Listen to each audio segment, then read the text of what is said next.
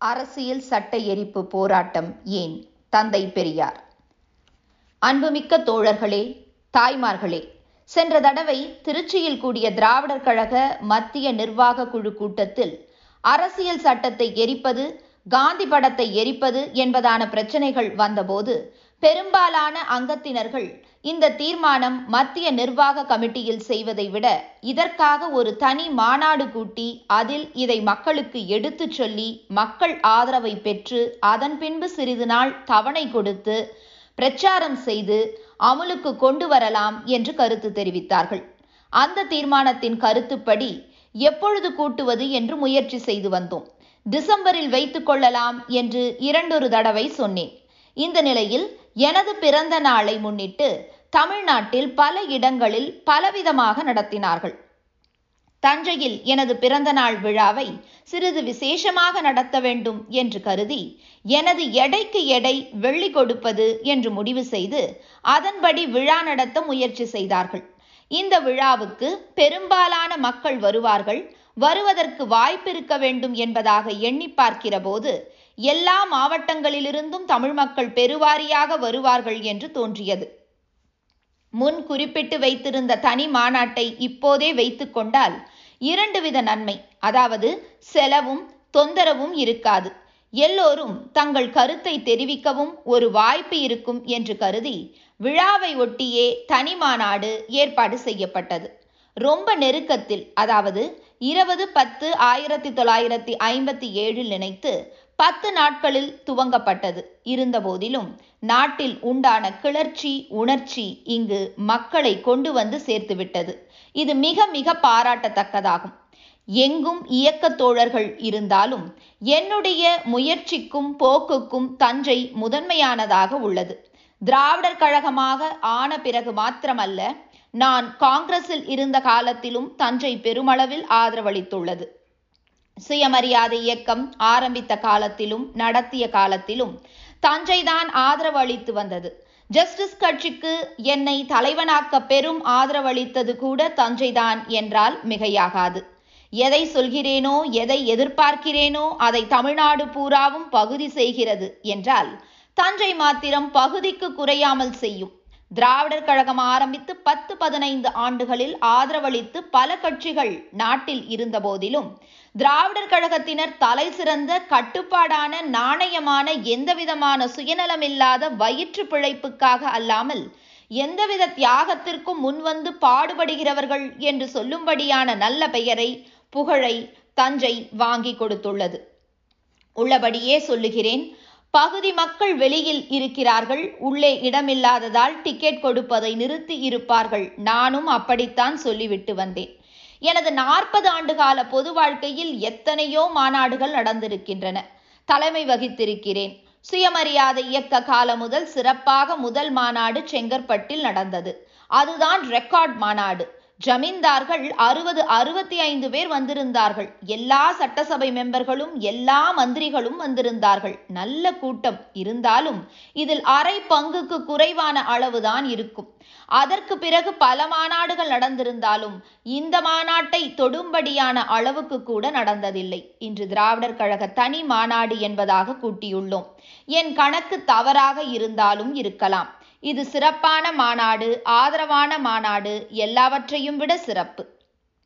கண்மூடித்தனமான நம்பிக்கை வைத்து அந்தந்த நகரங்கள் கிராமங்களில் இருந்தெல்லாம் என்னை தங்கள் குடும்பத்தில் சேர்ந்த ஒருவனாகவே கருதி உணர்ச்சியுள்ள மக்கள் கூடியுள்ள மாநாடு தனி மாநாடு என்பது ஒரு பக்கம் இருந்தாலும் எனக்கு எடைக்கு எடை வெள்ளி அளிக்கும் விழா பகுதிக்கு மேல் காரணம் மதிப்புள்ள தங்கள் தலைவனுக்கு வழிகாட்டிக்கு இதுவரை நடந்திராத மரியாதை நடக்கிறபோது அதை நாம் காண வேண்டாமா? நம் பங்கும் இருக்க வேண்டாமா? என்று இவ்வளவு அதிகமான மக்கள் கூடியிருக்கிறார்கள்.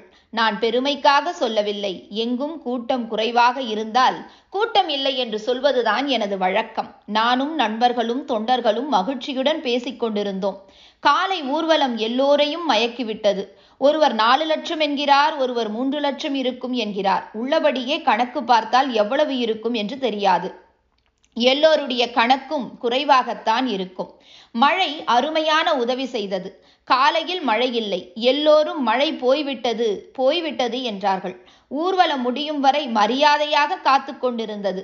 இவ்வளவுதான் தாங்குவேன் இனிமேல் தாங்க மாட்டேன் என்று சிறு தூரல் போட ஆரம்பித்து விட்டது. நான் எப்படியோ ஆகட்டும் மாநாடு காலையிலேயே நடந்துவிட்டது போங்கள் என்று கூறிவிட்டேன். இனிமேல் வசூலித்த பணத்தை திருப்பியா கொடுத்து விட போகிறார்கள்? எங்காவது தாழ்வாரத்தில் வைத்தாவது கொடுத்து விடுவார்கள். நானும் அவ்வளவு சல்லீஸாக விட்டு விட்டு போய்விட மாட்டேன். நடக்கிறது நடக்கட்டும் என்று கூறிவிட்டேன்.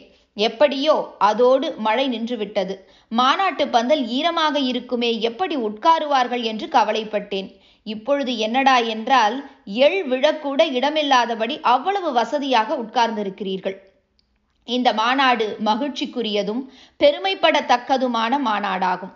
என்னை கேட்டால் நான் சொல்லுகிறேன் திராவிடர் கழக தனி மாநாடு என்று சொல்லப்பட்டாலும் உங்கள் தலைவனுக்கு முக்கிய தொண்டர்களுக்கு ஜெயிலுக்கு செல்ல வழியனுப்பு மாநாடுதான் இந்த மாநாடு. அரசியல் சுற்றுசார்பு சூழ்நிலை அப்படித்தான் உள்ளது. இந்த மாநாட்டின் பலன் வெற்றி அதுவாகத்தான் இருக்கும். கூடிய விரைவில் அரசாங்க விருந்திருக்கிறது.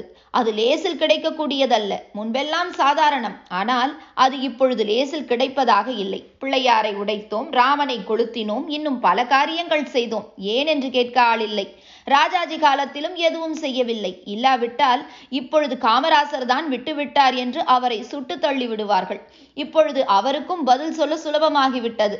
ராஜாஜி காலத்திலேயே ஒன்றுமில்லை. நான் என்ன அதிசயம் என்று கூறிவிடுகிறார். என்ன ஆனாலும் சரி இப்பொழுது அரசாங்கத்தை மிகவும் நெருக்குகிறார்கள். மேலிடத்திலிருந்தும் பத்திரிகைக்காரர்களும் பார்ப்பனர்களும் இன எதிரிகளும் ஏன் விட்டு வைத்திருக்கிறாய் என்று நெருக்குகிறார்கள். எதனால்? குற்றம் கண்டுபிடித்தா? எல்லோருக்கும் பொறாமை. நாம் நினைக்க முடியாததை சொல்ல முடியாததை இந்த கூட்டம் செய்கிறதே? நம் யோக்கியதை வெளியாகி விடுகிறதே? இந்த கூட்டம் இருப்பதால் நாம் பிள்ளை பூச்சியாக இருக்க வேண்டியுள்ளதே? இவர்களை அடக்கினால்தான் நமக்கு மரியாதை இருக்கும் என்று அரசாங்கத்தை நெருக்குகிறார்கள். பல முயற்சிகள் நடக்கின்றன. ஆகவே இன்றைய சர்க்கார் அடக்குமுறை செய்து தீர வேண்டிய சந்தர்ப்பம் இது. தங்களுக்கு இஷ்டமில்லாவிட்டாலும் கூட ஊரார் வாயை அடைக்கவாவது பிடித்து தீருவார்கள். ஆகவேதான் தோழர்களே முன்பே இது என்னை சிறை செல்ல வழியனுப்பு மாநாடாக இருக்கும் என்றேன். இன்றைய லட்சியம் முயற்சியை நீங்கள் தெரிந்து கொள்ள வேண்டும். ஜாதி ஒழிய வேண்டும் என்பது ஒரு சாதாரண சங்கதி. ஆனால் அது பிரமாதமான செயலாக காணப்படுகிறது. பிறவியில் யாரும் தாழ்ந்தவர்கள் அல்ல.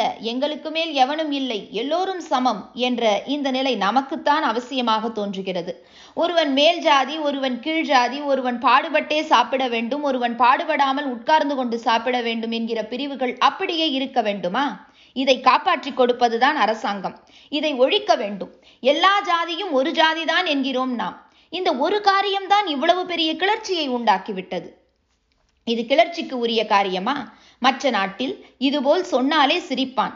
ஏன்? பிறவியில் என்ன பிரிவு இருக்கிறது என்பான். சாதாரணமாக அரசாங்கமே யோக்கியமான பொதுமக்களுக்கான மேல் சாதிக்காரர்கள் ஆதிக்கத்தில் இல்லாத அரசாங்கமாக இருக்குமானால் ஒரு வரியில் செய்துவிடலாம். தீண்டாமை ஒழிக்கப்பட வேண்டும் என்று போட்டிருக்கிறார்களே. தீண்டாமை ஒழிய வேண்டும் என்பது சாஸ்திரத்திற்கு ஆகமத்திற்கு விரோதம்தான். ஆனால் தீண்டாமை ஒழிக்க வேண்டும் என்பது அரசாங்கத்திற்கு அரசியல் சூதாட்டத்திற்காக அவசியமாக இருந்தது. செய்தார்கள். அதுபோல இதற்கு ஏன் பரிகாரம் செய்யக்கூடாது? ஜாதி ஒழிய பரிகாரம் ஏன் பண்ணக்கூடாது என்று கேட்டால் இப்படி பேசுகிறேன் அப்படி பேசுகிறேன் என்று எழுதுகிறார்களே தவிர பேசுவதில் என்ன தப்பு? ஜாதி ஒழிய வேண்டும் என்பதால் என்ன கெட்டு போகும் சர்க்கார் தான் ஏன் ஆதரவு தரக்கூடாது என்று கேட்பவர்களை காணோமே? ஒரு மனிதன் நான் ஏன் பிறவியில் தாழ்ந்தவன் என்று கேட்கக்கூடாது. கேட்க உரிமையில்லை என்றால் இது என்ன சுயராஜ்யம்? நீங்கள் சிந்திக்க வேண்டும். எனது நாற்பது ஆண்டு கால பொது வாழ்க்கையில் ஒருவனை கூட உதைத்ததில்லை குத்தியதில்லை. ஒருவனுக்கு கூட ஒரு சிறு காயம் கூட பட்டதில்லை. கலவரம் இல்லாமல் நாசம் இல்லாமல் எவ்வளவு தூரம் நடக்கலாமோ அவ்வளவுக்கு அவ்வளவு நல்லது என்று விரும்பி அதன்படி நடப்பவன். வெட்டாமல் குத்தாமல் காரியம் சாதிக்க முடியாது என்று நிலைமை வருமானால் சும்மா இருந்தால் நான் மடையந்தானே? ஒரு ஆயிரம் பார்ப்பானையாவது கொன்று ஒரு இரண்டாயிரம் வீடுகளையாவது கொளுத்தி ஒரு நூறு பார்ப்பனர்களையாவது அதில் தூக்கி போட்டால் ஒழிய ஜாதி போகாது என்ற நிலைமை வந்தால் என்ன செய்வீர்கள்? கொல்லுவோம் கொளுத்துவோம் என்று லட்சக்கணக்கானவர்கள் முழக்கமிட்டனர். எவனாக இருந்தாலும் இந்த முடிவுக்குத்தானே வர வேண்டும். அட பைத்தியக்காரா நான் தானா சொல்லுகிறேன்? நாங்கள் செய்வோம் என முழக்கமிடுகின்றனர் மக்கள். இன்றே செய்ய வேண்டும் என்று சொல்லவில்லை. நாளைக்கே செய்ய வேண்டும் என்று சொல்லவில்லை. அதை தவிர வேறு வழியில்லை என்றால் என்ன செய்வது? நான் ஏன் சூத்திரன்? நான் ஏன் வைப்பாட்டி மகன்? நான் ஏன் கீழ்ஜாதி? அதற்கு பரிகாரம் வேண்டுமென்றால் குத்துகிறேன் என்கிறான் வெட்டுகிறேன் என்றான் என்றால் குத்தாமல் வெட்டாமல் இருக்கிறது தான் தப்பு என்றுதானே எண்ண வேண்டியுள்ளது? முதுகுளத்தோரில் நூறு பேரை கொன்று இரண்டாயிரம் வீட்டை கொளுத்தினானே. என்ன செய்தாய்? என்ன செய்ய முடிந்தது? யாரோ நாலு பேர் மீது வழக்கு போட்டால் தீர்ந்து விடுமா? எரிந்த வீடும் செத்தவனும் வந்து விடுவானா? சொன்னான் என்றால் எப்பொழுது சொன்னான்? அந்த மாதிரி சொன்னான் அந்த யோக்கிய பொறுப்பே கிடையாது. நான் சொல்வதை விட மந்திரி பக்தவச்சலம் அவர்களே நல்லபடி சொல்லியிருக்கிறார். ராமசாமி குத்துகிறேன் என்கிறான் வெட்டுகிறேன் என்றான் என்று சொன்னபோது எப்பொழுது சொன்னேன்? எங்கு சொன்னான்? கடுதாசியை காட்டி என்றதும் ஒருவனையும் காணோம். ஓடிவிட்டார்கள். பேப்பரில் வந்திருக்கிறது என்றார்கள். சிஐடி ரிப்போர்ட்டில் அதுபோல காணவில்லையே என்றார். ஒருவரும் இல்லை. ஓடிவிட்டார்கள். குத்தினால் வெட்டினால் ஒழிய ஜாதி போகாது என்ற நிலை வந்தால் எந்த மடையன்தான் சும்மா இருப்பான் ஆண்மையாக இருக்க வேண்டியதுதான் எடுக்க முடியாது என்றாவது சொல்லேன். ஆறு மாதமாக கிளர்ச்சி நடக்கிறது. எழுநூற்றி ஐம்பது பேரை கைது செய்து தண்டித்தாகிவிட்டது ஒன்றும் சொல்லாமல் குத்துகிறேன் வெட்டுகிறேன் என்றான் என்று சொல்லி மிரட்டி நம்மை அடக்கிவிடலாம் என்றால் என்ன அர்த்தம்? இந்த மிரட்டலுக்கு பயந்துவிட்டு விடக்கூடிய முயற்சி அல்ல நம் முயற்சி. விட்டுவிட்டால் நாம் தற்கொலை செய்து கொண்டவர்களாவோம். மானமற்ற கோழை என்பதைத் தவிர வேறு இல்லை ஜாதி ஒழிக்க வேண்டும் என்றால் அது பற்றி அக்கறை இல்லை. குத்துகிறேன் என்கிறானே அதற்கு என்ன பண்ணுகிறாய் என்றால் என்ன அர்த்தம்? இரண்டில் ஒன்று கேட்கிறேன். ஜாதி ஒழிய வேண்டுமா வேண்டாமா? ஒழிந்தே தீர வேண்டும் என்று லட்சக்கணக்கான மக்களின் முழக்கம் கேட்கிறது. ஒழிய வேண்டும் என்றால் சட்டத்தையும் வெங்காயத்தையும் நம்பினால் போதுமா? எதை செய்தால் தீருமோ அதை செய்தால்தானே முடியும்? சொல்லுங்கள் செய்கிறோம் என்று லட்சக்கணக்கானவர்கள் உறுதிமொழி. சட்டத்தின் மூலம் தீராது பார்லிமெண்டின் மூலம் தீராது என்றால் வீட்டில் போய் படுத்துக்கொள்ள வேண்டியதுதானா? அரசாங்கம் யாருக்கு? பார்ப்பானுக்கும் வடநாட்டானுக்கும் தானா? தந்திரமாக பித்தலாட்டமாக அரசியலை அமைத்து கொண்டு யோக்கியன் அங்கு போக முடியாதபடி சட்டம் செய்து கொண்டு தொட்டதற்கெல்லாம் சட்டம் இருக்கிறது தண்டனை இருக்கிறது ஜெயில் இருக்கிறது என்றால் மானங்கெட்டு வாழ்ந்தால் போதும் என்று எத்தனை பேர் இருப்பார்கள்? வயிற்று பிழைப்புக்கு வேறு வழி இல்லை என்பவன் இருப்பான். இரண்டில் ஒன்று பார்க்கிறோம். இல்லாவிட்டால் சாகிறோம். சாகிற உயிர் சும்மா போகாமல் உடன் இரண்டை அழைத்து கொண்டு போகட்டோம் என்கிறோம். ஜாதி ஒழிய வேண்டும் என்பதற்கு எவனும் பரிகாரம் சொல்வதில்லை. நம்மை அடக்க பார்க்கிறார்கள். நம் அரசாங்க மந்திரிகளை இழுத்து போட்டு இவர்கள்தான் இடம் கொடுக்கிறார்கள் என்று சொல்லுகிறார்கள். இதோ படம் போட்டு காட்டுகிறார்கள். மந்திரிகள் உட்கார்ந்து கொண்டு சிங்கத்தை விட்டு பார்ப்பனர்களை கடிக்க விடுகிறார்கள். பார்ப்பனர்கள் பயந்து கொண்டு ஓடுகிறார்கள். நான் தான் சிங்கமாம். இப்படி படம் போடுகிறார்கள். காமராசர் ஏவி விட்டு வேடிக்கை பார்க்கிறார் என்கிறார்கள். பதினாயிரக்கணக்கில் போகிற பத்திரிகை இந்தியா பூராவும் போகிற பத்திரிகை இவ்வளவு அயோக்கியத்தனமாக எழுதுகிறான். பத்திரிகைக்காரர்களுக்கு மானம் மரியாதை இருந்தால் நான் சொல்வதற்கு பரிகாரம் சொல்ல வேண்டாமா? நீங்கள் தான் மக்கள். நாங்கள் மக்கள் அல்ல ராஜ்யம் அவர்களுடையதுதானா? நம் பிரகலாதன்கள் அவர்களுக்கு அடிமையாக போவதால் தானே இவர்களுக்கு இவ்வளவு அகந்தை வருகிறது? வேறு நாட்டில் இதுபோல் இருந்தால் ஒரு ராத்திரியில் வெடிகுண்டு வைத்து கட்டிடத்தை இடித்து நொறுக்கிவிட மாட்டானா துருக்கியில் பாகிஸ்தானில் இங்கிலாந்தில் ஜெர்மனியில் இதுபோல ஒரு நிலைமை இருந்தால் என்ன ஆகியிருக்கும்? இந்த மானங்கெட்ட நாட்டில்தானே இவ்வளவு கொட்டம் அடிக்கும் போதும் கட்டிடம் இருக்கிறது அவன் வாழ்கிறான். ஏண்டா அடிக்கிறாய் என்றாலே கொள்கிறான் கொள்கிறான் என்று சப்தம் போட்டு மிரட்டுவதா? அடக்கி ஒழிக்க முயற்சி செய்வதா? இன்று வரை யாரை எப்படி எந்த ஊரில் செய்வது என்று முடிவு செய்யவில்லை. ஆனால் அப்படிப்பட்ட அவசியம் வந்தால் தயாரா என்றுதான் கேட்கிறேன். தயார் தயார் என்று லட்சக்கணக்கான குரல்கள் கேட்கிறது. நாலு பேர் சாவது ஜெயிலுக்கு போவதென்றால் போகிறது. என்ன திருடிவிட்டா போகிறோம்? இல்லை ஒரு குடும்பம் பிழைத்தால் போதும் என்று போகிறோமா? நீ கீழ்ஜாதி அதுதான் சாஸ்திரம் அதுதான் வேதம் அதைத்தான் ஒத்துக்கொண்டிருக்க வேண்டும் என்றால் நூற்றுக்கு தொண்ணூத்தி ஏழு பேராக உள்ள நாம் எதற்கு இடிமக்களாக இருக்க வேண்டும்? ஆகவே நடப்பது நடக்கட்டும். பயமில்லை. பயந்து கொண்டு முயற்சியை கைவிட்டு விடப் போவதில்லை. இந்த இரண்டு வருடத்தில் எனக்கு இருபது இடங்களில் கத்தி கொடுத்துள்ளார்கள். எதற்கு கொடுத்தார்கள்? என் கழுத்தை அறுத்து கொள்ளவா? இல்லை. முத்தம் கொடுக்கவா? இல்லை. விற்று தின்னவா? உன்னால் ஆகும் வரை பார். முடியாவிட்டால் எடுத்துக்கொள் மக்கள் ஆதரவு இருக்கிறது என்பதன் அறிகுறியாகத்தானே? காந்தி சிலை உடைக்க வேண்டும் என்றேன். உடனே சம்மட்டி கொடுத்தார்கள். இப்படி மக்கள் ஏராளமாக ஆதரவு தருகிறார்கள். இவ்வளவு மக்கள் ஆதரவு நம்பிக்கை அன்பு செல்வாக்கு உள்ளது. இதை என்ன செய்வது? இதை உணர்ந்து அவனவன் திருந்துவதா? இல்லை கடைசி நிமிடம் வரட்டும் என்று ரகளைக்கு காத்திருப்பதா?